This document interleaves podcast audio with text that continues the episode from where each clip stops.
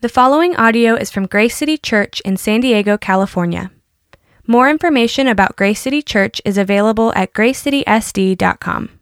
These are the words of the letter that the Jeremiah the prophet sent from Jerusalem to the surviving elders, the exiles, and to the priests, the prophets, and all the people whom Nebuchadnezzar had taken into exile from Jerusalem to Babylon. This was after King Jeconiah and the queen mother, the eunuchs, the officials, of Judah and Jerusalem, and the craftsmen and the metalworkers had departed from Jerusalem. The letter was sent by the hand of Elasah, the son of Shaphan, and Gemariah, the son of Hilkiah, whom Zedekiah, king of Judah, sent to Babylon, to Nebuchadnezzar, king of Babylon. It said, Thus says the Lord of hosts, the God of Israel, to all the exiles who I have sent into exile from Jerusalem to Babylon Build houses and live in them, plant gardens and eat their produce Take wives and have the sons and daughters. Take wives for your sons and give your daughters in marriage, that they may bear sons and daughters. Multiply there, and do not decrease, but seek the welfare of the city where I have sent you into exile, and pray to the Lord on its behalf, for in its welfare you will find your welfare. For thus says the Lord of hosts, the God of Israel Do not let your prophets and your diviners who are among you deceive you, and do not listen to the dreams that they dream for it is a lie that they are prophesying to you in my name. I did not send them, declares the Lord. All right, let's pray. God, thanks for bringing us here this morning. Um, thanks for your word. Thanks for um, the plan that you have uh, for all of us, for the, the mission you've, you've brought us to be part of. Um, God, we just pray that you'll speak to us this morning, uh, remind us of of why we're here, uh, why this church is here. And uh, just pray for, for power and clarity for Randall as he speaks. In the name of Christ we pray. Amen. Thanks, Ethan. All right, good morning, everybody. So it's good to see you. Uh, if I haven't met you, my name's Randall. Would love to meet you. Uh, one of the things about being a part of this church is that it's not just uh, me coming up speaking on a Sunday morning or us having songs, worship, all of that, but, but really connecting with the people that are around you. And I just want to say that I'm available to you um, as pastor here. And so I'm just thankful that you're here this morning. Um, and welcome if you are new. Uh, so, we are in a vision series. Uh, like I talked about last week, we usually do uh, Vision Sunday, but uh, I think this year it's very important for us to do a vision series because of the topic that we are discussing and talking about. And so we have been studying, uh, particularly in this passage, the book of Jeremiah, uh, looking at Jeremiah 29. Uh, at a time in history when the people of Israel were taken in, into captivity uh, by Babylon and brought into a place that was very uh, foreign to them because there was uh, many different relig- religions. It was a pluralistic society, and so the, the standard of morality was different. Um, and so they are brought into this uh, different place. And how do you live in a place that doesn't have the same belief systems that you do? Um, how do you live faithfully as uh, today for us as Christians in a society that would push back on some of the beliefs that we would see from the scriptures? How do you live faithfully in that? That's what we've been looking at. That's what we've been studying. And so we're looking at the book of Jeremiah. We're looking at Daniel. The book of Daniel in the fall really gives uh, and fleshes this out. But our goal through this series is that we will walk away and really understand what it means to be a resilient disciple of Jesus.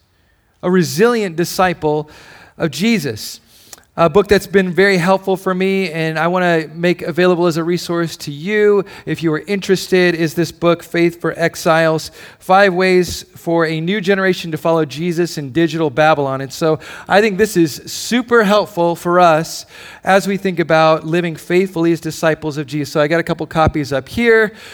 If you come up here, you have to meet me. I, I want to talk to you. That's kind of like one of those things where it's like, hey, you got to talk to me if you want this book. Uh, because sometimes people are scared to talk to me. I don't know why. I'm not scary. I won't bite. And so I want to talk to you. I want to build a relationship. That's the, the heart of who our church is. And uh, also, we have some resources at the Next Steps 10 if you feel like you need to go over there and get it from there too. But I'll have it up here. So today, our text is Jeremiah 29, verses 1 through 9. And the message that we're looking at today is seeking to plant roots in our city. Seeking to plant roots in our city. Now, over this three week span, as our church is studying Jeremiah 29 and this exile of Israel to Babylon, the thing that I want us to walk away with is just some wisdom of what we can learn about what God's vision is for His church, for His people. And through that, what our calling as a church family here, Grace City, could be as we think about what it looks like to live in our city and be a faithful presence of the gospel. Know, when we talk about this word gospel, it's, it's a message not about what you can do, but what, a, what, what God has done. What God has done. See, the, the word gospel means good news. And so the news is a declaration over what has happened. It's almost like reading a newspaper article about something that's already happened, not saying, let me open up my to do list and checklist and open that up today. So that's not the gospel, but the gospel is proclaiming what has been done for you, and particularly what's been done for you in Jesus Christ. And so, what that should do for our hearts is that should give us a sigh of relief that, hold on, something has been done for me, and it's not another thing to add to my to do list. God has done something in history for you that should radically change your life forever and my life forever. And so, how does that flesh out in living in the world that we live in today? Well, throughout the Bible, both in the Old Testament and New Testament, it refers to believers as exiles in the world. Uh, the New Testament tells us that we are citizens of heaven. And in the book of Jeremiah, we see God's call to the nation of Israel to live as this faithful remnant of believers that don't distance themselves from the city, but seek the welfare of the city, seek the betterment of the city. Jeremiah 29 7 informed us of that. And last week, what we did is we built a theology around this idea of being in exile. Because it isn't just in the Old Testament that we see that, but we see it used by Peter in 1 Peter. He talks about that. He says, You're exiles in this world. He basically says at the end of 1 Peter, he says, From Babylon, I'm writing you this. In the, the book of Revelation, it talks about Babylon. Again, at that point, Babylon hadn't existed for hundreds and hundreds of years. And so, why do they use this idea? It's because, in many ways, the spirit of Babylon lives on. It lives on. And so, our vision as a church is to be a church for our city that seeks new life in Jesus. And I want to emphasize the word for. We are here for our city. Some churches, in the way that they're structured, it's built for themselves. We are here for ourselves. And we hope that other people will come along and be about our church. No, no, no. As believers in Jesus, we take seriously Jesus' command to love our neighbors as ourselves. And so we are a church for our city.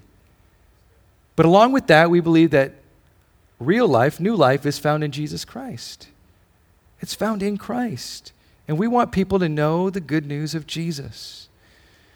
And so, what does it look like for us to be a church for our city? Well, from today's text, we'll see that God's call is for his people to plant roots in the city. To plant roots in the city. For some of you here today, you might say, Well, I'm only here for a few years. Maybe I, am here because the military told me to be here, I'm here for school, or whatever it might be. But what my encouragement is to you today, from what we see in Scripture, is to learn to plant roots. If you're here for two years, plant roots for two years. If you're here for four years, plant roots for four years. But plant roots because it's so important. Let me read to you some headlines over the past few years. Surgeon General says there's a loneliness epidemic, the Washington Post. Young people report more loneliness than the elderly, USA Today. The biggest threat facing middle aged men isn't smoking or obesity, it's loneliness, the Boston Globe. The surpassing effects of loneliness on health, the New York Times. Loneliness begets more loneliness, the Atlantic. How social isolation is killing us, the New York Times. Social, social isolation kills more people than obesity, Slate. One pastor, Jeremy Linneman, says Americans are lonelier than ever. Even though opportunities for social connections have exponentially increased, even with affordable phone calls and free email. Remember when it used to cost for a phone call? We're talking to each other less. After decades of, of bowling leagues, American, Americans began bowling alone. Today, in the age of social media, we're not even bowling, we're scrolling alone. How did social isolation become a, such a disturbing trend? And how can the church respond to the loneliness epidemic? Friends, we are a church for our city. And as Jesus looked upon the crowd, it says that from the very depths of his, his inner inside, there was a compassion that came upon Christ as he saw people lost, struggling like sheep without a shepherd. And for us today, as a church family, can we look at our culture and our generation and say, Lord, my heart breaks. My heart breaks for our city. My heart breaks for the people that are struggling, that are alone, that don't know where to go, that don't have friends, that that breaks my heart. What does it look like to plant roots? Our text is Jeremiah 29, 1 through 9. And this helps us in learning, in having a vision to plant roots. Here's the context of what was happening in the culture of, Bab- of Babylon. This is, this is what the people of Israel were stepping into. Uh, David Kinnaman and, and, Mark Matlock give the history on this. The, the, the, the Babylon of the Bible is characterized as a culture set against the purposes of God a human society that glories in pride, power, prestige, and pleasure. Babylon makes appearances throughout the Bible, most notably and literally in the story of Daniel. But Babylon is there in the pages of the scripture from beginning to end. From the Tower of Babel, the first city of man, in the book of Genesis, to the final act of God's justice and restoration and revelation. Babylon is both a place and an archetype of collective human pursuits set in opposition to God. Friends, as we have said in our culture, we don't need God. We got it from here. What are the ripple effects that happen within our culture? We're feeling it, we're seeing it. And so the question is what does God tell the people of Israel while in exile, and how can we apply this to believers today? Well, there are three areas that we see from the text about planting roots. And so here's what we see it's a challenge to move from career to calling, to going to staying, and three, consuming to contributing. Career to calling, going to staying, consuming to contributing. And so the first one is career to calling. Uh, let's look at the first couple verses here. I'm going to I'm gonna actually skip to the second uh, verse. It says, This was after King Jeconiah and the queen mother, the eunuchs, the officials in Judah, of Judah and Jerusalem, the craftsmen, and the metalworkers had departed from Jerusalem. Now, what does this mean? Well, as Nebuchadnezzar moves in, conquers uh, the people of Israel, conquers Jerusalem, what happens is uh, he takes the people that were the, the skilled laborers within the community. Uh, verse 2 tells us that it was a part of the military strategy for Babylon to take the most skilled workers and mobilize them to not build up their city anymore but to build up Babylon. It was a very smart strategy. See, the goal was uh, that they would capture these people and that they would bring them to Babylon and they would have them look around and say, Wouldn't you want to embrace this city? Look at how amazing this city is. Don't you want to assimilate into the lifestyle that everyone else is living? See, friends, every town, every place that you go to has a certain culture. And the temptation of that culture is to buy in and say, I'm going to live like everyone else here in this place. I'm going to completely assimilate because what happens if you don't assimilate? You look weird. You stand out. You're not like everybody else. And so you have different values and ideas and all of those things. And so what we can do is say, hey, if we can provide you with an amazing experience for the top level workers, if we can bring you here, then you can start to build up our city and you can start to build up the ideas that we have. What was the Tower of Babel in the book of Genesis? It was this idea, it was innovative, it was creative. It's never been done before. We're going to build a tower and we're going to take the most skilled people and we're going to invite you in and say, hey, won't you build this up? Because our goal is to be our own God. We want to be in charge. We want to design the culture and the way it's going to go here. We are the center. And the same thing happens again and again and again. And so, what does this look like?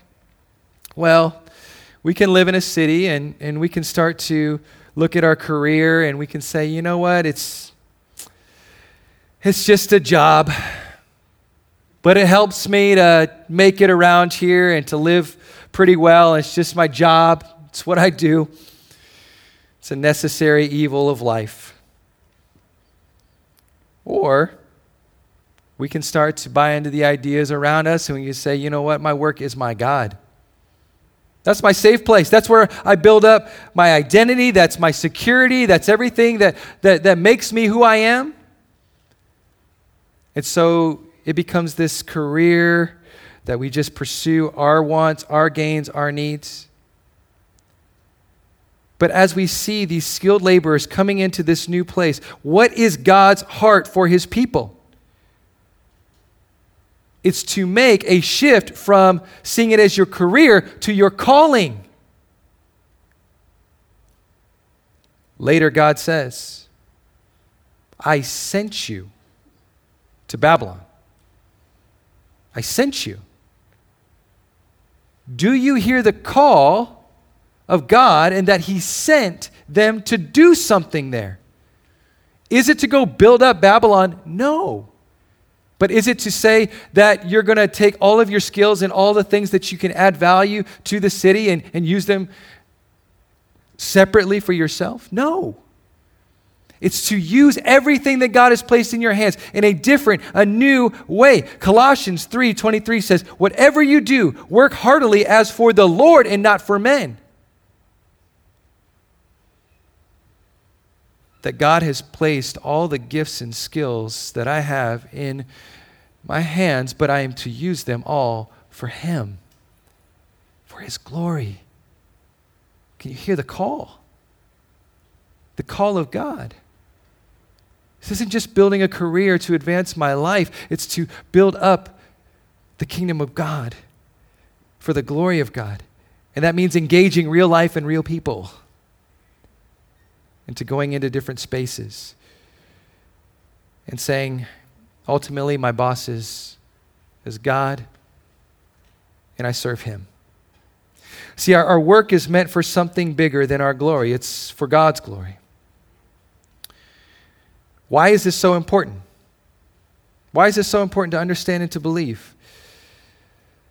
Tim Keller writes Without something bigger than yourself to work for, then all your work energy is actually fueled by one of the other six deadly sins You may work exceptionally hard because of envy to get ahead of, of somebody, or because of pride to prove yourself, or because of greed, or even gluttony for pleasure.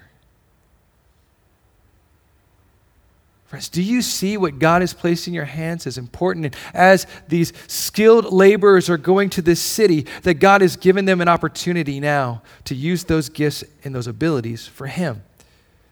See, God from the very beginning gave us work.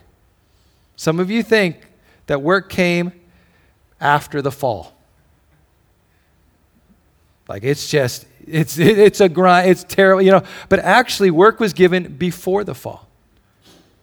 And so it was actually in the garden, in perfect harmony with God, in perfection, that work was given. That's why you feel purpose when you're doing good work. It's because God gave that as a gift in the garden. He gave a mandate to work the ground. And our faith and work are to be integrated, not separated. So there's this idea of like, here's the secular, non Christian stuff, and here's the sacred stuff. If you help out here, volunteer here, you say, well, that's the sacred stuff. I'm working for God over here, but then I'm just doing the secular stuff over here. No, all of these things, work and faith, all of those things are integrated. And it informs everything that we do, how we think, how we act. It's holistic and how we approach life.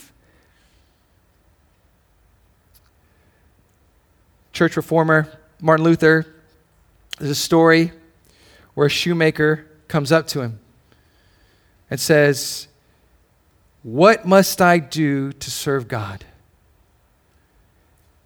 And Martin Luther asks him, What do you do? He says, I make shoes.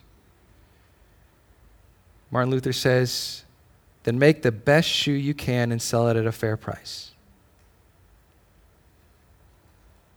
That's what transforms a city. That's what cha- transforms a culture. You do it differently because Christ is in your life. See, the shoemaker was expecting that he would say, Well, you need to become a priest, you need to become a pastor, you need to go be a missionary, you need to do all these things. No. How do you serve God in the vocation that he's given you? It's a calling. Second, from going to staying. From going to staying. Look at verses 4 through 6. Thus said, says the Lord of hosts, the God of Israel, to all the exiles whom I have sent into exile from Jerusalem to Babylon, build houses and live in them, plant gardens and eat their produce. Take wives and have sons and daughters. Take wives for your sons and give your daughters in marriage, that they may bear sons and daughters. Multiply there and do not decrease. What's happening? Well, first, we must remember the false messages that the people were receiving. We talked about this last week, but the first one was from the prophet Ananiah or Hananiah. And he, he, he basically told them to isolate themselves and to go use the city, but not to invest in the city. He says, stay on the outside, use Babylon, exploit the city, but you're only going to be here for a couple years. Jeremiah comes back and says, That's not what God is saying. They're going to be here for 70 years. Not two years, 70 years. Hananiah was telling them just take the easy way out. Again, Babylon was encouraging them assimilate. They were carried into exile. Assimilate to the culture. You're going to love our city.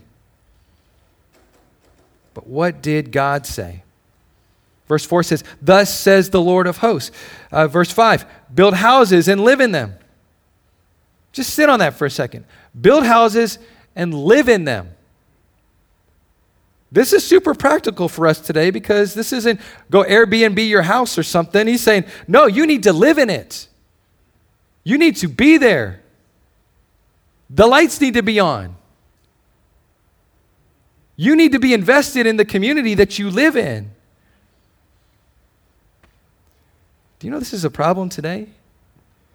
In March 2022, NBC News came out with an article entitled, this was March 2022, as locals are priced out, Colorado mountain towns fight to keep workers. Communities are turning to innovations like lease limits and new taxes to confront a housing shortage worsened by remote workers and second home owners.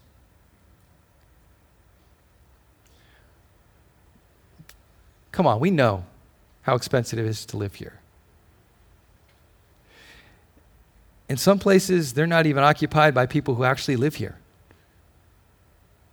It's a transient city. See, this isn't a far off problem. This is in our town, this is in our backyard. And has the potential to destroy the fabric of communities because as you read more in that article, they were saying that that little town in Colorado, the fabric of the community was just being destroyed. There's nobody that can pour into the actual community because everybody was kind of just there, consuming and loving the place, but they weren't investing and planting in the place. Destroys the fabric of communities. One of the things that I learned not too long ago from a college student, they told me that last, last year, there were college students that were living in their cars because they couldn't afford rent around here. Living in their cars. They're trying to make, get, get an education at UCSD. Church, family, is there a way that we can start to figure something out? I know we can't go change the whole community or whatever, but like, can our heart be like Jesus and look at that and say, man, I got compassion I got compassion on our community here in our city. There, there's an epidemic of loneliness. There's an epidemic of housing shortage. There's all of these issues that and anxieties that, that this next generation is coming up with. And to take on this command of build houses and live in them is like, okay, what does that even look like for me? And so there's that. God says, trust me. Trust me. Have faith. If I brought you there, will I not keep you there? Will I not build your life? Verse 6 Take wives and have sons and daughters. Right here, we see God giving the importance of family. A family. He continues Take wives for your sons Give your daughters in marriage that they may bear sons and daughters. Multiply there, do not decrease. This is this generational thing that God is talking about here. What we see here is that God cares about families, He cares about children, He cares about marriages. This past year, we were able to do the City Kids Sports Camp. I love the City Kids Sports Camp. I pray that God allow us to continue to do that for our community as long as He allows us to be here. Here's why because these kids in our community matter to God. And there's a whole group of youth that, that's coming up.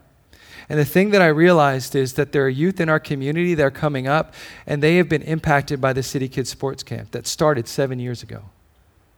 Now we have they were kids at the time that were a part of the camp. They are in high school helping out with the camp. I was talking with a parent. She said, This is, this is great. My kids, they, they were here uh, before, and now they're in middle school and in high school. And I said, You know what? Now it's time for them to invest in the upcoming generation. We'd love to have them volunteer next year. Do you know what's that that's teaching our community? That's teaching that the generations that are coming up after them matter. They matter. Because this matters to God. As we were passing out school supplies this week, we were sitting right there in the courtyard. And as I'm sitting there watching as kids are walking up and they're grabbing their backpacks and talking to Marie, who works in the admissions uh, area, that she's administrative staff, she says, I'm just kind of blown away by the need of school supplies this year. And as I was talking with her, I turn around and there's this girl walking away with this backpack, looking at her dad, just so happy. She loved the backpack. And just the simplicity of that to bring joy to our community, to the people that live here. Praise God. You know, th- this is a call to plant roots and to stay and to invest, invest in the next generations. Now let's stop and ask why is there such a culture of going? When we see the benefits of staying, why is there such a culture of going? Well, just like in the case of Israel, I believe that fear, anxiety, trying to make it on our own, trying to figure out our own plans, right? God takes us in different seasons to different places. I don't, I don't push back on that, but there is a self absorption that's rised within our culture, a pessimism, a pessimism has taken over within our culture and even seeped into the church. Pastor Trevin Wax calls this the decline narrative. The decline narrative. Do you feel the decline narrative? Oh, it's just going to get worse. The decline narrative. See, this can sadly taint our views on marriage, on kids, on family, on hope for the future. That decline narrative can seep into our lives. In March 2020, author David Brooks wrote a, a piece for The Atlantic entitled this. This won't be on the screen. The nuclear family was a mistake. The family structure we've held up as the cultural idea for the past half century has been a catastrophe for many. It's time to figure out better ways to live together. Now, from the title, you can be like, oh, that's a terrible thing that he's saying here. But basically, what he's saying, as you read the article, is he's saying we need multi generational family, community, real community, churches. We need it.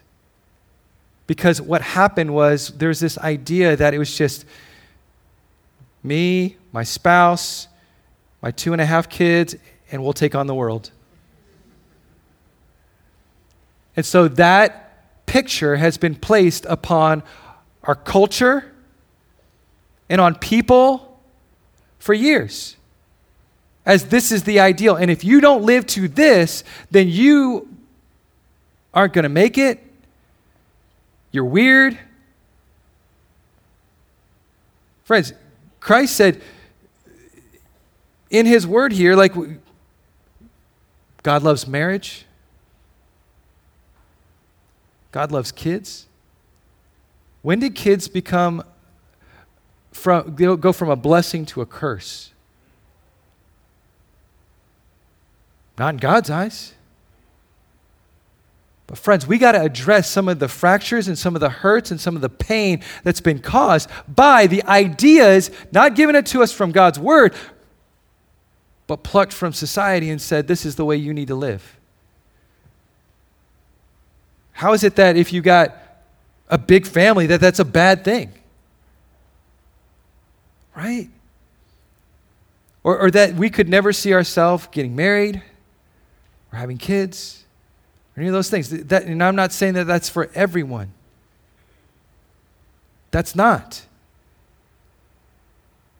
But I'm saying that when did we start believing that our faith came from whatever our society told us, not from what God commands from us? I know that within our city there are plenty of kids that don't have moms or dads. What would it look like to take some of those kids into our homes? What does that look like? It has to be in tune with what God's calling us to do in alignment with these scriptures. But, like, don't close yourself off to whatever God can do in your life. That's my encouragement. Because many of the things that go in in our heads and our hearts, they start to die as we start to live in a culture that's very pessimistic. It's very pessimistic. And it's hurtful. There's things that have been said and done that have been hurtful. And I just want to say that the grace of God covers those hurts and those pains and can meet you in that place and cover those things and redeem those areas. But what does God say? See, God from the very beginning, before all of this, had a plan. In this book called The Lost City, I just want this picture to, I, I just want to paint this picture and just say, like, that is not today, right? That is not today. This is um, a guy named Alan Ehrenhalt. He said to be a young homeowner in a suburb like Elmhurst in the 1950s was to participate in a communal enterprise that only the most determined loner could escape. Barbecues, volleyball games, babysitting co ops, constant bartering of household goods, child rearing by the nearest parents who happened to be around, neighbors wandering through the door at any hour without knocking. All these were devices by which young adults who had been set down in a wilderness of tract homes made a community. It was a life lived in public. This is not a Christian statement. And this was not true for everybody. Even those opportunities weren't true for everybody. But what I want to say is that are there some ideas that God could start to plant into our minds where we say, whoa, maybe I'm not living in a community that even depicts what we see here in Scripture? And so, who will we believe?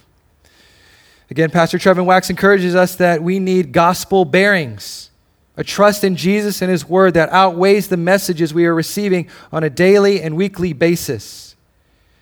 Lesslie Newbigin, who was a missionary, says, I am neither an optimist nor a pessimist. Jesus Christ is risen from the dead. Jesus Christ is risen from the So Jesus can do whatever he wants to do. Jesus can do whatever he wants to do. You know what the doctors told me and my wife? We couldn't have kids. That's what they told us. By the grace of God, we've got three kids. That's not everybody's story, but I'm just telling you, don't like, don't just buy the ideas that the world's throwing at you. God can overcome those things.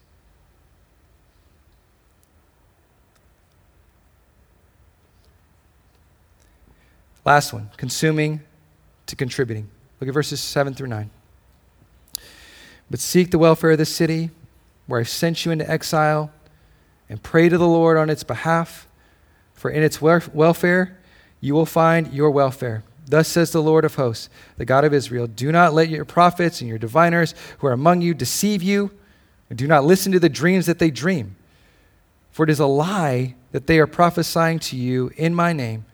I did not send them, declares the Lord. What does this look like? It's a shift from consuming to contributing. Look at the, the words seek the welfare of the city, pray to the Lord on its behalf. In its welfare, you will find welfare. This is not for themselves, this is for others. Proverbs 11 11 says, Through the blessing of the upright or the righteous, a city is exalted, but by the mouth of the wicked it is destroyed. Bible scholar Bruce Waltke points out the Bible says that the very definition of righteous people is that they disadvantage themselves to advantage others, while the wicked are willing to disadvantage the community to advantage themselves. By their words. These aren't even people who are doing anything. They're just ready to tear somebody down on next door. You know what I mean? They've got, they've got the keyboard, they're ready this. They're out to tear down communities. And they do that through their words. What do the righteous do? They disadvantage themselves for the glory of God. Verse 8 Do not let your prophets and diviners who are among you deceive you, and do not listen to the dreams that they dream. Do not listen to their dreams. See, they have dreams that they want to place on everybody else. This is my dream for you. Here's the thing about vision vision is not about my vision or this church's vision, ultimately, it's about God's vision. What does God want to do in your life? What does God want to say? See, churches have fallen into this trap as well to, to be the center and be, all be about them. Tom Wood says this most churches tend to start with the attractional model. Come to our church so you can help so we can help you with the unintended message that the city is there to help us grow our church. We don't mean to, but it says, in effect, that the city community is here for us to plant our or grow our church instead of the attraction model, everything being about you. If you start with an attitude of loving your neighbors, I promise the leaders will notice a difference. Are we willing to disadvantage ourselves for, for others? Are we willing to say, I'm here not for myself, but for this community and for my neighbors that are around me? And it starts right there in your neighborhood, as Jesus says, to love our neighbors as ourselves. And so, as I wrap up quickly, here's what I want to leave you with our takeaways. How can we start to plant roots in our city? The first one is this seek over settle. Seek over settle. Seek what God is doing in your life. Seek what He can do that's above what any person tells you. This is, in, in, be in alignment with this. Be in alignment with this. But let's journey together and seek what God can do over just settling and saying, you know what, I just throw my hands up. And I realize that this generation today, it, it's super hard to do that. It is super hard. Again, Dave Kinnaman and um, Mark Matlock said this, and I think this really encapsulates what we're talking about. Apprehension infiltrates many aspects of modern life. Anxiety about looking your best and eating right, pressure to perform your best in school and get ahead, aching questions about calling, jobs, and finances, frequent comparisons to others on social media. Gen Z is the most likely generation to admit that seeing others' lives on social media makes them feel insecure about themselves. Fears about losing faith, ironic worry about mental health and social wellness, uncertainty about choosing the right spouse, the right career, the right anything, the right everything. So many alternatives at our fingertips can be exhausting rather than freeing. You and I live in a very difficult time. And as a brother who's further along on the journey, about to turn 40, I can look back and say, like, I see that this is not easy. And so, as a church family, like we want to be a church that comes alongside and disciples and helps us to walk through this as we seek Christ. As we seek Christ. Because some of us are so stressed out or anxious that we're like, my only option is to be paralyzed and just settle. But I want to encourage you to come out and just like trust the Lord. Let's seek Him together. The next one is deep over shallow. This is about rooting yourself somewhere with people. That's what this church is all about. And so, I, my hope is that we just kind of push away from the, the shallow roots thing and start to produce some deep roots, start to connect with some people. Here's what I'm saying to my introvert friends like, I'm not going to make you, like, you know, come up front, talk, or any of that type of stuff. Like, if, if you're introvert, like, please, like, just know that you're here, like, you're safe. We care about you. My encouragement is just to be present where God's placed you. See, in the kingdom of God, place, time, season means something. Acts 17 26 says, And he made from one man every nation of mankind to live on all the face of the earth, having determined allotted periods and boundaries of their dwelling place. You were made to live in San Diego, California, 2022, right now. You thought about that? That God could be orchestrating and, a part of that and in your life? Next one contribute over consume. Contribute over consume. That one kind of, kind of speaks for itself. And I'm sorry, because in many ways, there, there's a book called God is Back. In many ways, the American church, he calls it the Disneyfication of God, Christian light. Basically, we've made the average church into a shopping mall. That's not us. We can't continue with this. This is too serious. People are hurting right now. And so as believers, I just want you to know that like the call is like to, to contribute to be a part of this, to be a part of God's mission in the world. There are people that probably do the same job as you that are believers here. Connect with them. Let's say let's let's let's talk about okay, how can we bring our skills out into the world but not for our own gain but for the glory of God? There are people that you can connect with right here in this room. We're going to have some trainings. I'm going to bring my friend Jeff Shu in. We're going to have some trainings. What does it look like to live with your faith in your work and really to integrate that into your life? We, we, we got to talk intentionally about that.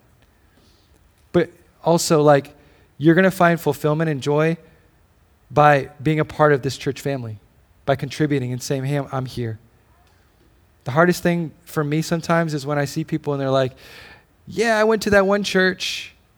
I was like, Okay, what was that like? Like, well, you know, I went to the service and did you meet anybody? No. When'd you get there? Like, right when it started? When'd you leave? Right when it ended? Did you talk to anybody? No.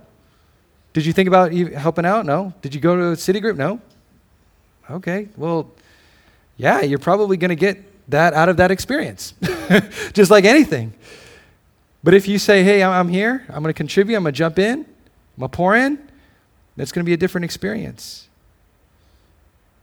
Last one is kingdom over castle. Kingdom over castle. The, the beautiful thing is, as we think about the church in San Diego, how many churches are there? We talked about this. There's only one. It's Jesus' church. And there's kingdom work happening all over our city, community. And so we want to be a church that is sending and supporting. Uh, la- uh, last week, we sent Gendarme. He, he's up in LA. We were at a city to city cohort this past week talking about church planting. I'm excited for the future, what God's doing in his life. Josiah Gleasner is also part of our church family. He's going as a missionary overseas to an unreached people group. We're going to be supporting him. He went through the training of Radius. Uh, Leela, where you at, Leela? Leela College Minister Destino, we love you. We support you. Stephen, InterVarsity. Uh, Deanna, InterVarsity. Lauren, Cru, Bridges. We're here. We are investing in our people and saying, hey, we support you. And so, how does this all come to fruition? Because some of us are like, oh, yeah, I get it. I'm going to plant roots. I'm going to stop being, you know, into my, my own world and really start to plant roots and start to invest. And yes, okay, I get it. I'm going to push away from this shallow, sinful self absorption of Babylon and start to plant myself here in the city. And I just want to tell you if, if that's the message, it ain't going to work. You're going to get tired. You're going to get burnt out. You're going to say, hey, I'm done. I can't do this.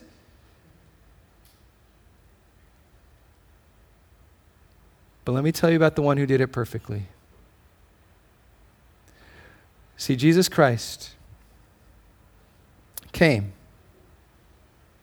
to the city, not for himself, but for others. And as Jesus walked this city and spoke the truth and did miracles and, and did good all throughout the city, it was our selfishness and self absorption that said, Jesus, we don't want you here. And we threw him out of the city. And in Hebrews 13, 12 through 14, it says, So Jesus also suffered outside the city gate to make the people holy through his own blood. Let us then go to him outside the camp, bearing the disgrace he bore. For here, we do not have an enduring city, but we are looking for the city that is to come. Now, let me leave you with this gospel truth. Jesus Christ was thrown out of the city of God so you and I could be brought in. Why? He got the punishment. He got the banishment. He got the exile. Sin deserves to be thrown out of the city, but Jesus Christ took it for us. So when you believe in Jesus, you are automatically enrolled in the city of God. You become a city, a citizen of the city of God. Listen carefully. Jesus lost the city that was so we could become citizens of the city that is to come, and that makes us salt and light in the city that is. The only way that you can learn to plant roots is when you see where the root is. It's in Jesus. When I am rooted in Jesus and I see that He's the vine and I'm the branch, then what happens is you start to bear much fruit. See, Jesus, the one that was thrown out of the city, is the one that sends us into the city to go be His light. That's going to be your strength. And you got to feed off of that every day. It's Jesus, it's Jesus, it's Jesus. Jesus, help me. Let's pray. Thank you, Jesus, that you came to a city not to be there for yourself, but you came to deny yourself and to die for us. Those who were caught up in, we were caught up in all of the things that were opposed to you. It says we were alienated from God. But you came near to the broken, to the lonely, to the, to the last, to the one that's defined as the loser, to the one that's defined as weird. You came to us and you died for us. And so we pray that, Lord Jesus, because of what you've done for us, you will transform us into people that will be for your city, for, for people, for our neighbors. We pray in Christ's name. Amen. Thank you for listening to this resource from Grace City Church. If you found this helpful, feel free to share it and enjoy more resources at gracecitysd.com. Grace City Church exists to equip people with the gospel for everyday life.